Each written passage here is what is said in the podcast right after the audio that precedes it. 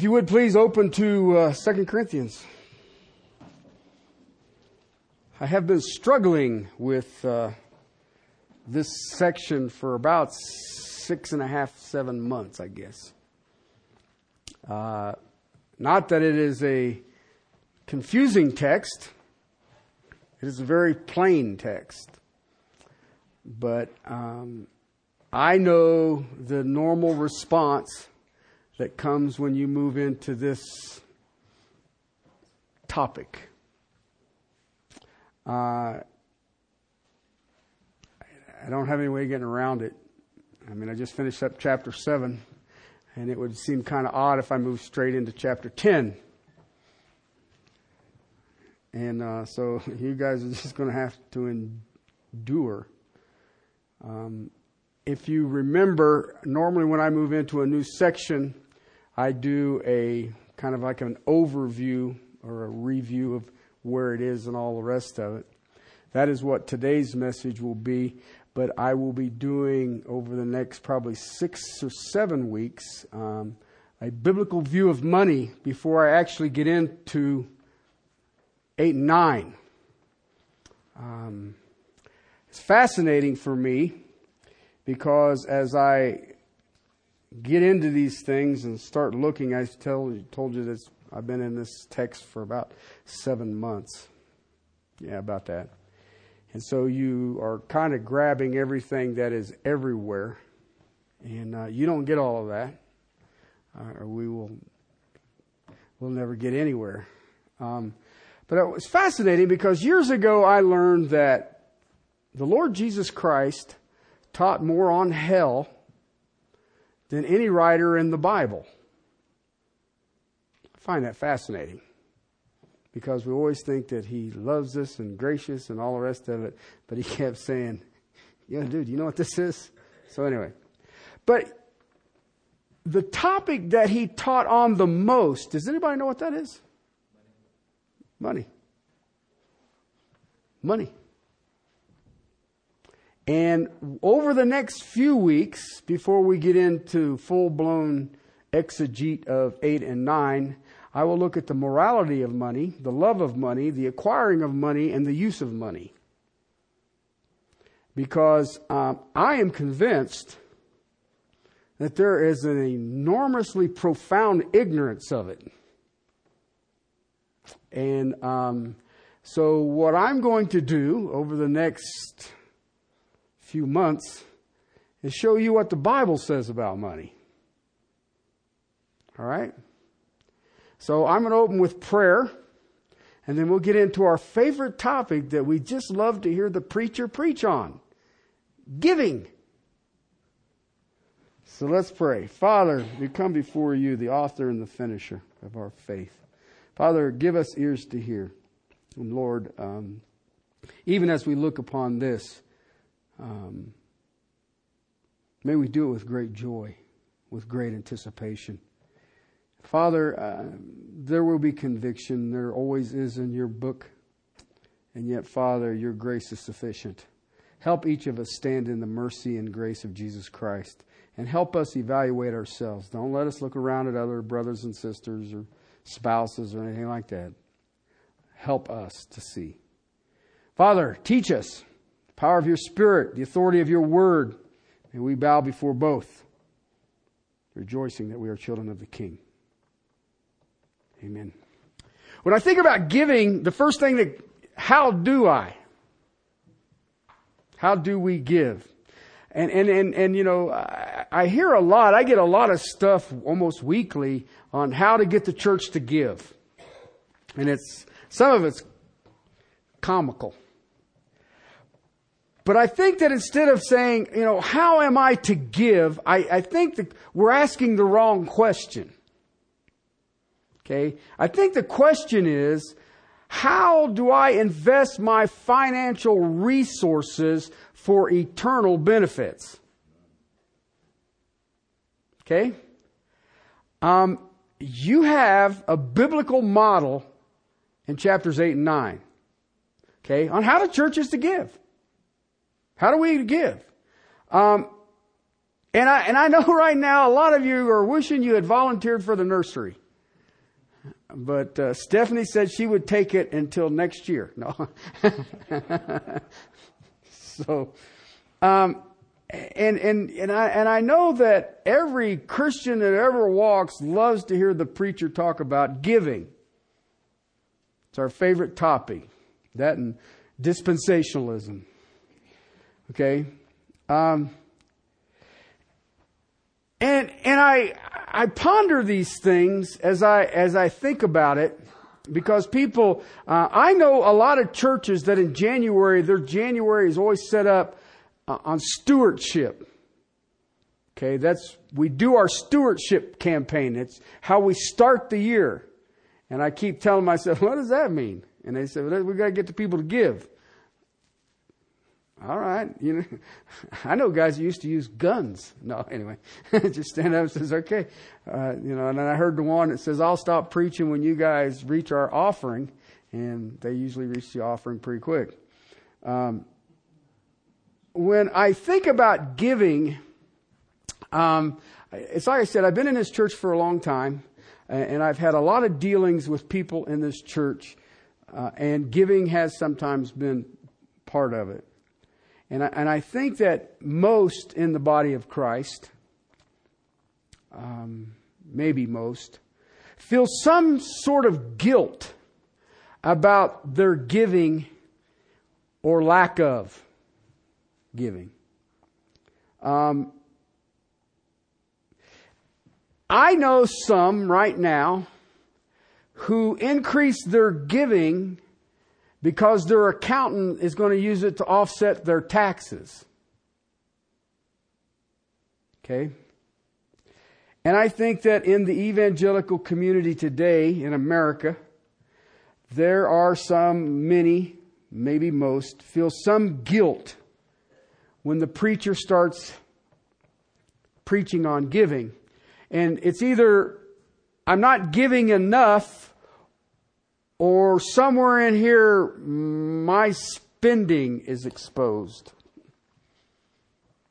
And the what I spend my money on becomes an issue of guilt. So, why would you willingly go and listen to someone who's going to make you feel worse? It's a good thought. Well, I will do my best. Not going to, that I'm not going to do that. Okay? I don't want to make you feel worse on your spending habits or your giving habits. Okay? I actually have prayerfully considered this and am going to do my best to make you feel better about your spending and your giving. Interesting concept, don't you think? Because there is a path to make it better. But to feel better about way you handle finances have got to come through the Word of God. Okay? Eight and nine is giving, however you slice it.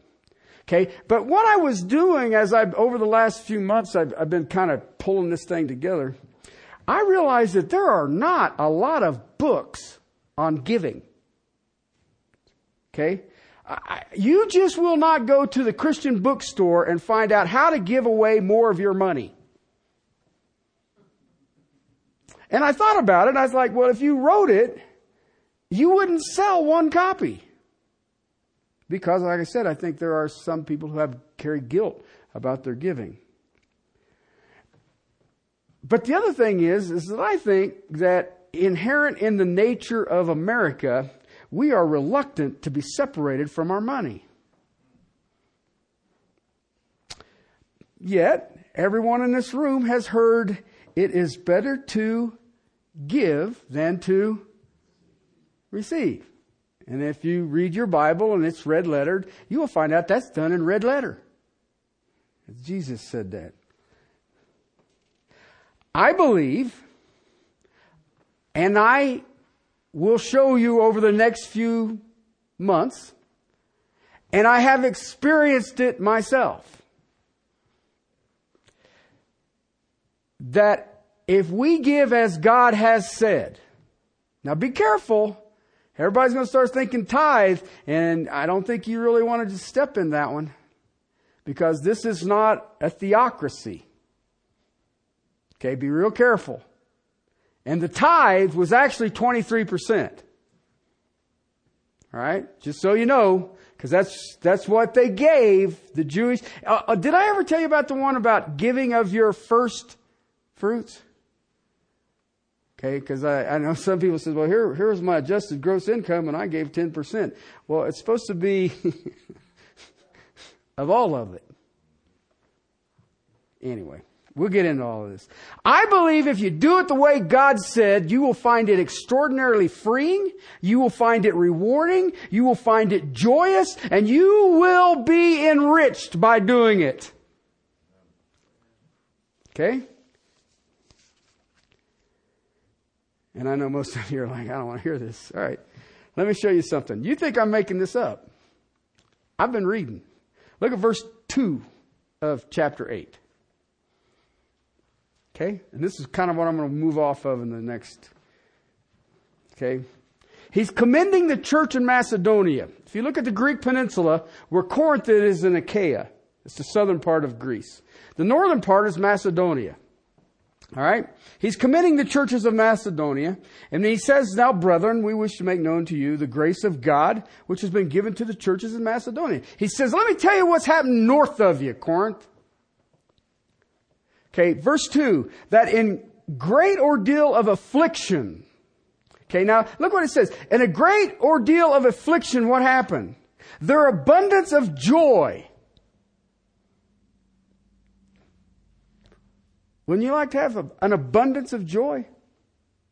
Look what he says. And their deep poverty. You got affliction, you got poverty. overflowed in the wealth of their liberality. Hmm. He commends them that in great poverty and affliction, they were overabundant in their giving. Overabundant in their giving. Look at verse 3. I testify, for I testify that according to their ability and beyond their ability. What happened? They gave on their own accord. They gave freely and they did it on their own. Their own choice. They gave beyond their ability and it was because they wanted to do it. Out of deep poverty, they gave freely. Okay. So what's the big deal? Look at verse 4. You guys should read that. This is a verse here that you will not see stuck on your refrigerator. Verse 4 begging us with much arguing for the favor of participation in the support of the saints. They were pleading with Paul for the privilege to give more. Why? Because they had an abundance of joy.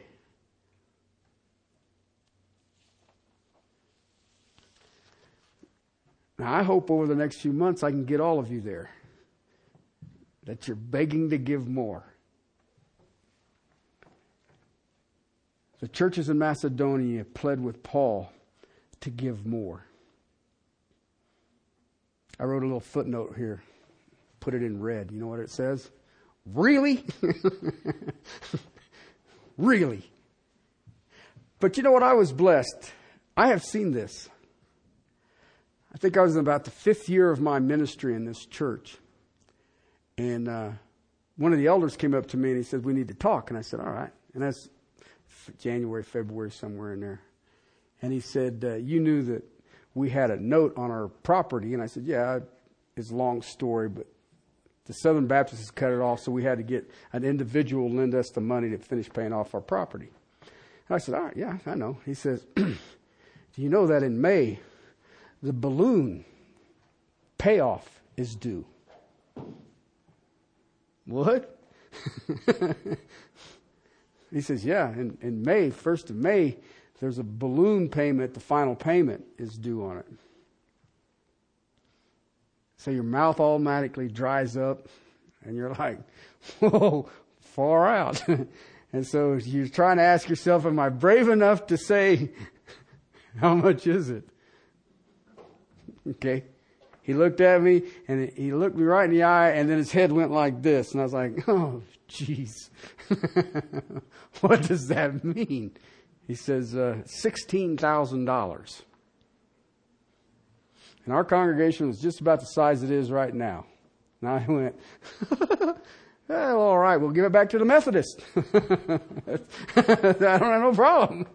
we'll, I said, that's what I'll do. I'll preach and tell them that we can't afford this unless you give. So we'll be meeting in each of, each of our homes. Go from house to house, week in and week out, and that way we'll get them to do it. And I said, well, Hank, here's the deal. And he says, what's that? I said, we better pray. So the next Sunday, I brought it up to the congregation that we needed to do this, and, and there was a slow influx that started trickling in each Sunday, marked out to pay off the building, the property. we came down to uh, the first Sunday in May. Okay, so I come walking into my office, and Hank is already there, and you're like, oh, this is ugly, isn't it? And uh, he said, uh, we need to talk. And I was like, all right. He says, you know, we need to pay this off today. And I was like, okay. And he said, uh, I said, how, how much do we owe? he said, uh, $6,200. In one Sunday? I, I mean, that's our monthly budget. And he said, well, you just got to tell him. I said, all right. So I preached, and then I to the conclusion of the message. I shared we owed sixty two hundred dollars.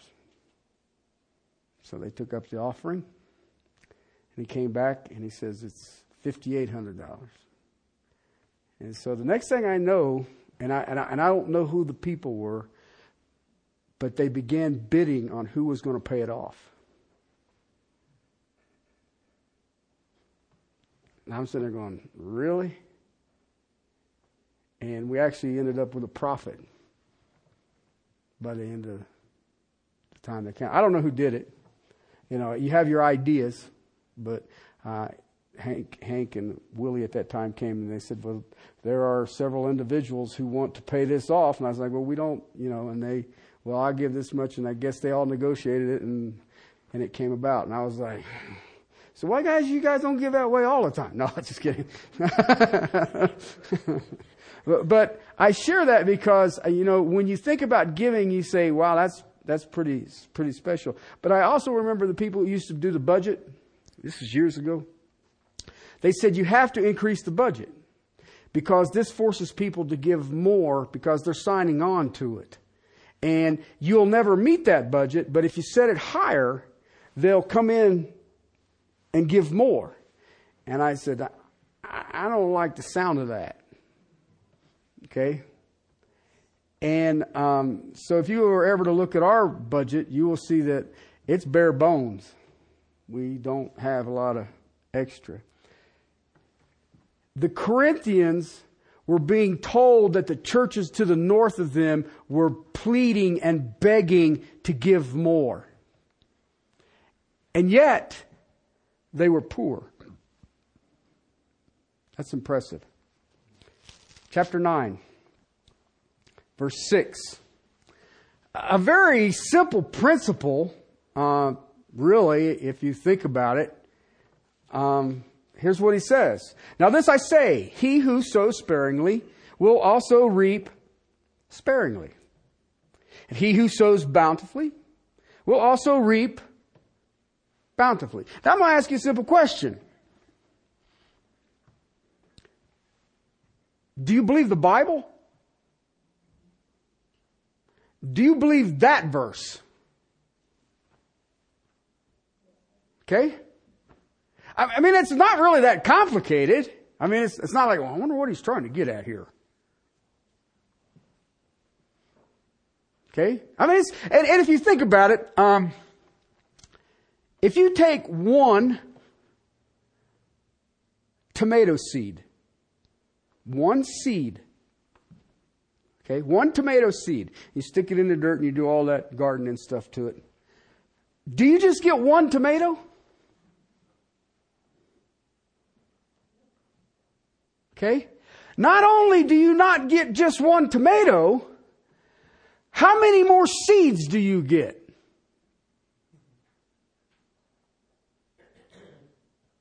Okay, do you believe if that's what God does, why wouldn't He do it with our money? It's a simple question. What you plant determines your crop. Right? Verse 7. Each one must do just as he has purposed in his heart, not grudgingly or under compulsion. For God loves a cheerful farmer. No, giver. Okay? Let me ask you a simple question. What do you want to receive from Christ?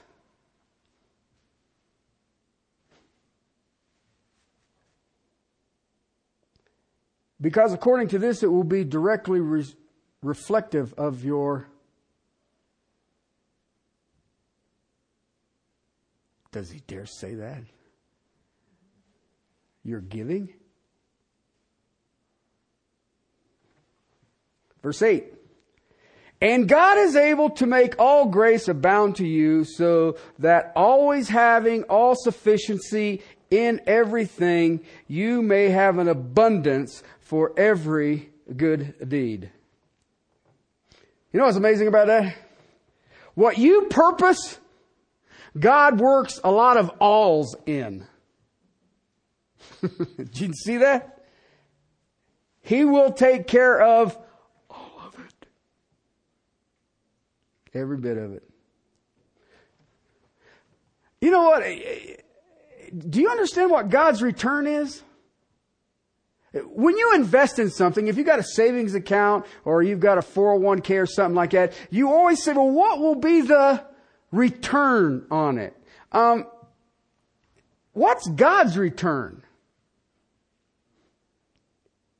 He has an amazing capacity that actually knows no limits on its return.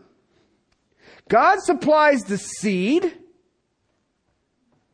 to the sower. He supplies the bread for the food. And guess what he does in the meantime? He increases it. He multiplies it. Sow a seed, you get a crop. Out of it, it will be multiplied. Why? You will end up with more seeds. So now your crop has gone from one tomato seed to a plant of tomato seeds, to a harvest of tomatoes, to a whole full blown garden of tomatoes. And it all happened with one seed that God multiplied. God keeps multiplying. Listen, do you understand something here? Do you understand that this is God's principles? Verse 10 He who supplies the seed to the sower and the bread for the food will supply and multiply your seed for sowing. Do you realize what he's still talking about there? You don't have because you didn't give. That's basically what he's saying. And you know what? I have watched this in my life so many times I can't even begin to talk about it. I don't even, I have so many illustrations that I know that I, in some cases, endured. I had two families living in my house and nobody paid any rent or groceries but me. At that time I had taken a third percent cut in pay from here at the church and we never lacked anything. And we ate well. I was running about $600 a week in groceries. And you know what? I cannot put this thing down on a piece of paper and make it come out mathematically. And yet I never lacked. I do not understand how it happened. Okay? You put it down on a piece of paper, you go, that don't fly. and God says, no, it does. I'll take care of it.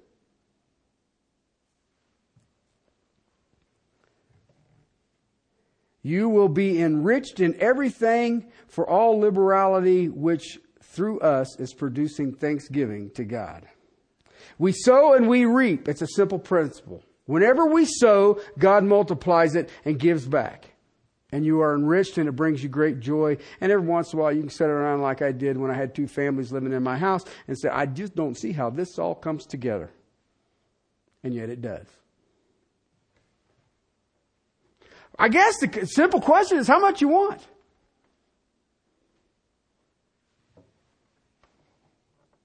How much are you willing to sow? How much blessing and joy do you want from God? How much do you want to invest in the greatest single investment that there is on the planet? To invest with the living God? He will only give you a full return on everything that you invest. That's the heart of this section, brothers and sisters. So, as a pastor, as a brother in Christ, it's my responsibility now to get you to a place where you line up pleading for an opportunity to give.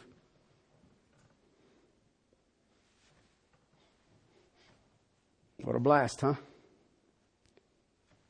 Listen, when you understand this, and will and you will understand this, then it will bring a harvest of time and eternity. It will bring a harvest in the eternal, and it'll bring a harvest in the temporal, and God will be in charge of both. Okay, now then, kind of as an overview, I, I, I want to share with you this because I, I am not stupid here. Okay, you have a battle on two fronts right now that makes your giving and your trusting of this text excruciatingly difficult. Okay? Two fronts. All right? And it's everything you deal with and the doubts you have are going to be in these two fronts. Okay? First,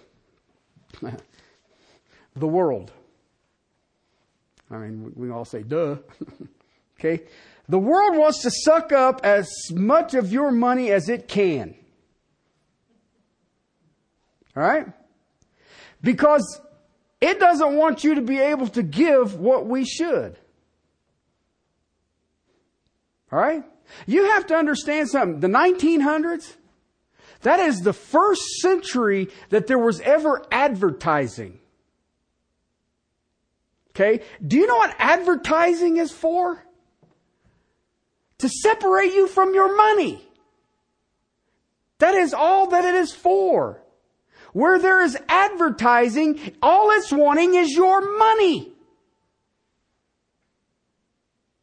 And you've got just, we're, we're just into the second century of it now. It's never been advertising.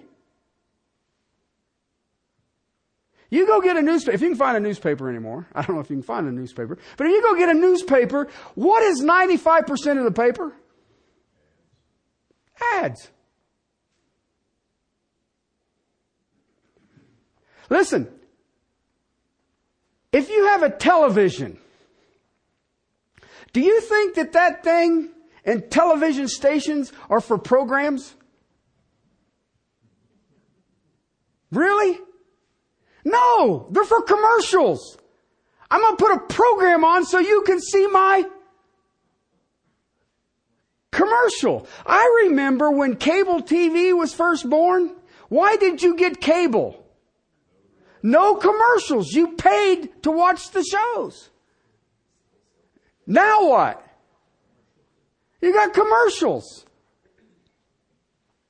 Okay? The programs are to get you to watch the commercial and they are good at it. Let me tell you something. How many commercials do you know the jingle of right now? Or the tagline, the little lizard. Hey, love you, man. Hey, Taco Bell. You don't remember that about movies, but I remember the commercials. We have a Super Bowl event, and why do people watch it? For the commercials. They are good. And the only reason they want you to watch the program is so they can separate you from your money. Have you ever seen a car commercial? Can you tell me one safety feature about a car that you've seen in a commercial? They don't, everybody's got airbags. They don't tell you they got airbags. Look. It's pretty. $149 a month forever and it can be yours. Nobody tells me anything about the car. Is it all-wheel drive? Is it a stick shift? Is it an automatic? Does it have drizzle control wipers? Can I get a sunroof in it? Is it leather interior? Cloth interior? This is made in Motown. What the heck does that mean? It sings?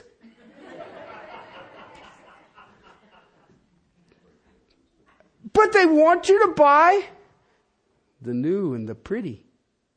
Right? The world is coming after you and it's coming after your money. And it wants to separate you from your money. They have a tremendous power. Think about media. I don't care what the media is. Tell me what form of media you can watch that doesn't have commercials in it. Not that. I get commercials on my phone. You sit there and go, what? It just inserts it there and plays. I got a thing that keeps coming up and says, you want to see this cartoon of this game you can play? No. I want to talk to people. I don't want to watch the smallest screen I can find.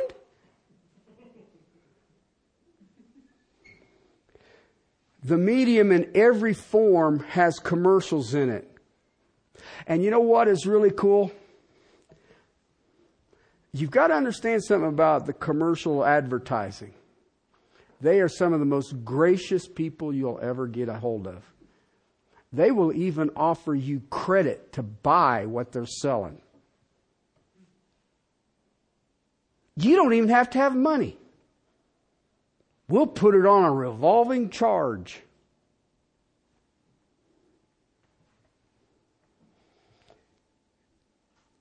You'll be deeper in debt, and the more deeper in debt you are, guess what? What happens to your giving? I know churches right now have credit card machines in the pews. You can swipe your card. So we're building a church on credit. It can be extraordinarily difficult to live within a normal budget just simply because of our overspending and it didn't even take in. Someone made this statement, and I can't remember who it was. He says, You can figure out your cost of living and your budget by taking all of your inca- income and add 20% to it. That'd be your cost of living. Okay, and you know what? There are a lot of people live there. A lot of people live there. Surveys say that Those who are 30 years of age and under who um, end up divorced, 80% is because of finances. And you know what's amazing to me? Most of us in this room right now have way more money than our fathers or parents. Grandparents I remember, and I, I shared this in our Sunday school, I remembered when I was getting ready to get out of high school that if you were going to buy a house, you bought a house based on one year, what your yearly wage is. That's what you paid for it. And you didn't buy anything over that. There's cars that cost more than that now. Okay, but let me explain to you something. Your grandparents and your parents, they did not have the advertising and the materialization that you and I are enduring. It is insane what we endure. Then they all want you to get rid of your money. Look at the catalogs. We get catalogs and you can look through them and look through them and look through them and look through them and then all of a sudden you realize that there is something in there you probably do need. Okay? And they're going to give me credit. I heard a guy one time says, I don't mind my son is earning more than I did on my first job. The problem is he's six and it's his allowance.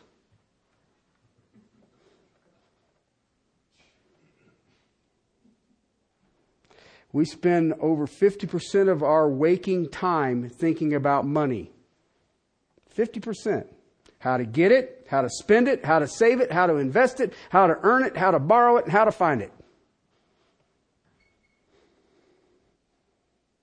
Our culture that you're in is materialistic.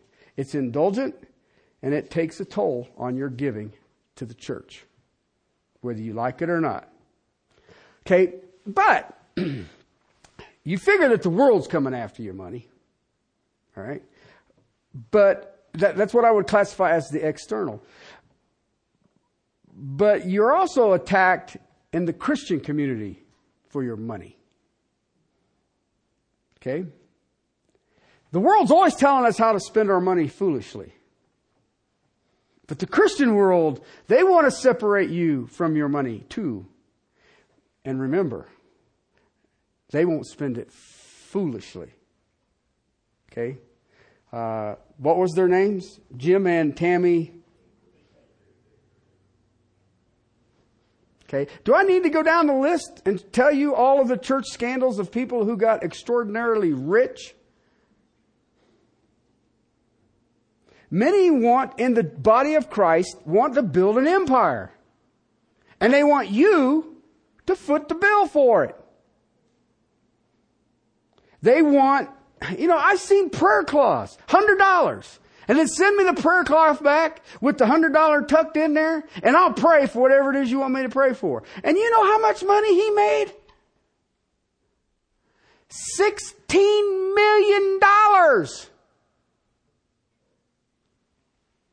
And then some guy went out with his little camera shut it in the trash, trash can, you see all these prayer cloths sitting in the dumpster. They, wow, we shouldn't give to him. You think? The Lord has laid on my heart, if you don't give me a billion dollars to build my hospital, he will strike me dead. Bye.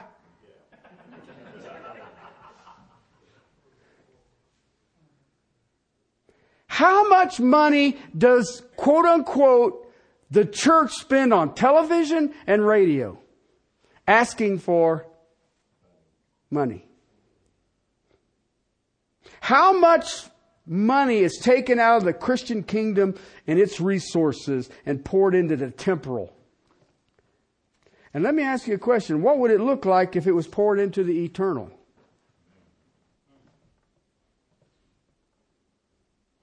Why do we publish books? I mean, everybody's telling me I'm publishing a book. Well, good. Well, have you ever thought about writing? I did a coloring book years ago. It was, didn't make it to the New York Times bestseller. So I give it up. Why do they do that?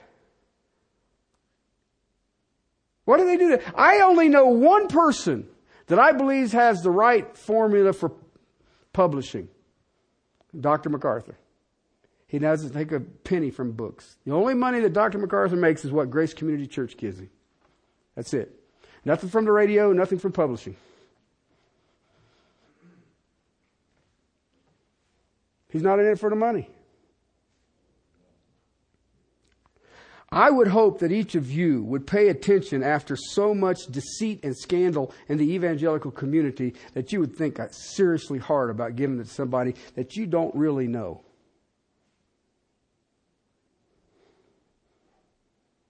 We should be on alert where we spend our money in our ministry. Those people that we support. We pulled our money out of SBC. Okay? When I sent my money to Denver, for missions and they planted a church two blocks away from me. Wait a minute. okay? No, I know. I ain't giving you money to start somebody up the street from me. Okay?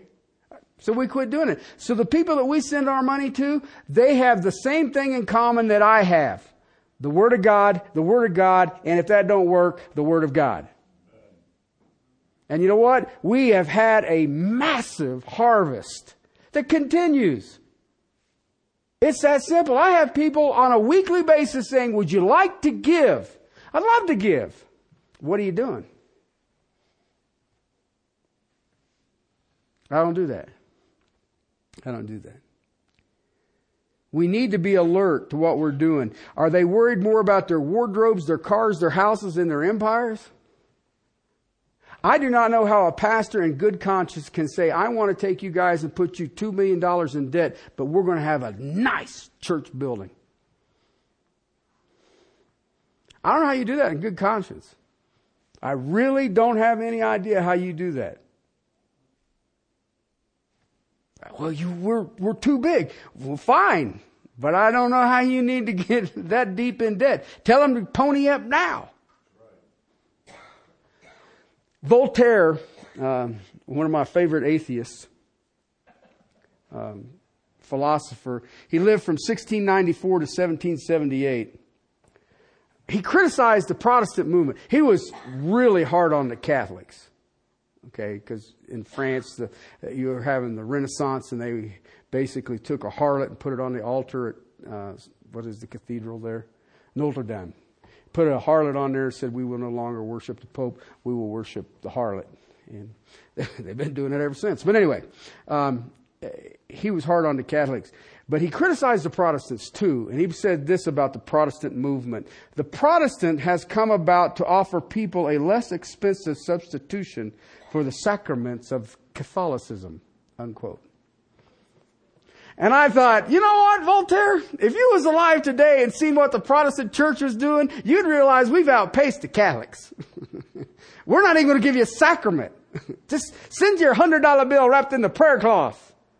Well, all right.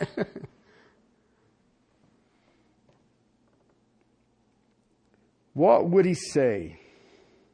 Listen, Many Christians hammer you on what you should give to. And you know what? I don't even get me started on parachurch ministries. Okay? There's no biblical precedence for them anywhere. All right? And I, I'll just leave it at that. And I wonder how many dollars they've taken out of the bride of Christ for their empire. And they'll march out a little kid starving $20. Take care of forever, send it to Harvard. And I'm sitting there going, you know what? Jesus said, I will have the poor with me always. Okay? We're not giving them what they need. But we are hammered. And you know what? I understand you have the world. And I understand the power that they have. But you also have the churches that are exploiting people. And I don't care what anybody says. I know a church right now that spends $5,000 a month in advertising.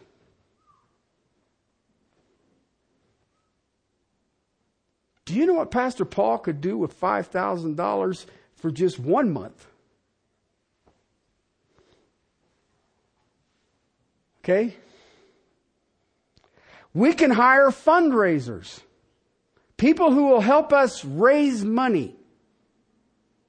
We can hire PR people, public relations people.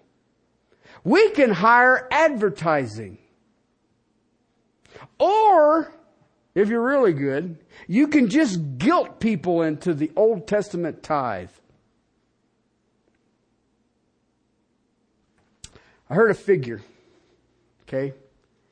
And it was speaking of the evangelical church in America, fundamental evangelical church. And it says if you took everyone in the evangelical church in America today and you took them to the poverty line, everybody's income is the poverty line.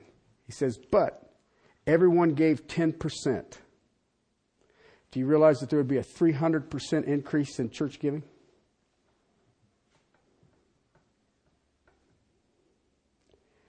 Listen, people don't give. I mean, you can roll it out and you can do the manipulation. Let me show you a little starving kid, or let me show you this, let me show you that. Uh, and I, I guess the reasons are some just have a lack of love for the Lord's kingdom. Okay? Some have too much debt. Some spend it on themselves. And you know what? Some just flat out don't understand. And um, we, over the next few months, are going to look at these foundational truths because there's some stuff that I guarantee you most of you are not aware of. Because I was shocked when I found it. I'm like, wow, really? That's pretty amazing. Okay? And, and I'm not, I want you to be like the churches in Macedonia. Even, you know, we say, well, I just don't have that much. What about the widow and her two mites? Do you know what a mite is? If you put two of them together, you don't have a penny. And Jesus said she did what? Gave more than any. You ever thought about that? I don't, I don't have two pennies. well, oh, all right. And yet we all read it. We think it's a cute, and you know what it's compared to, right? The Pharisee came in, had a big wad of money, dropped it in the horn, blew the horn, and he says, uh, uh, the widow gave more. And we read it and say, oh, that's great. Okay, let me tell you something. We're all guilty of this. There's times we just don't do it. Why? I don't know. But I'm going to give you over the next few months the foundations for this. And it's going to be just as simple. What does the scripture say? What does it say? Seen a little cartoon. the guy was, was convicted by the pastor's sermon that he needed to give more. So what he did is he took the pastor outside and he says, Look, he says, I'm going to draw a circle around me. Okay, and I'm going to take my money, I'm going to throw it up in the air. Whatever lands inside of the circle is mine to keep. Whatever God wants, He'll grab it out of the air. You know what? I think there's times that we do that. Well, if He wants it, He'll figure out where to get it. Well, He's already figured out where to get it. So, the next few weeks, we will work on this foundation so you can see where money came from. Okay? People don't understand where money came from. You guys need to read Job. Job had a few pennies. God took it all away from him. But then what did he do? Gave him more. Okay? And, and, and you know what? There's a possibility today that you are in too much debt to do any more than what you're doing right now. You know what? Um, I've already begun praying for you. Because if you're curious, if you want to know something about debt, ask yourself a question about debt.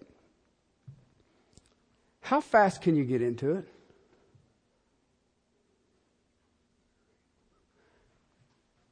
Why does it take so long to get out of it?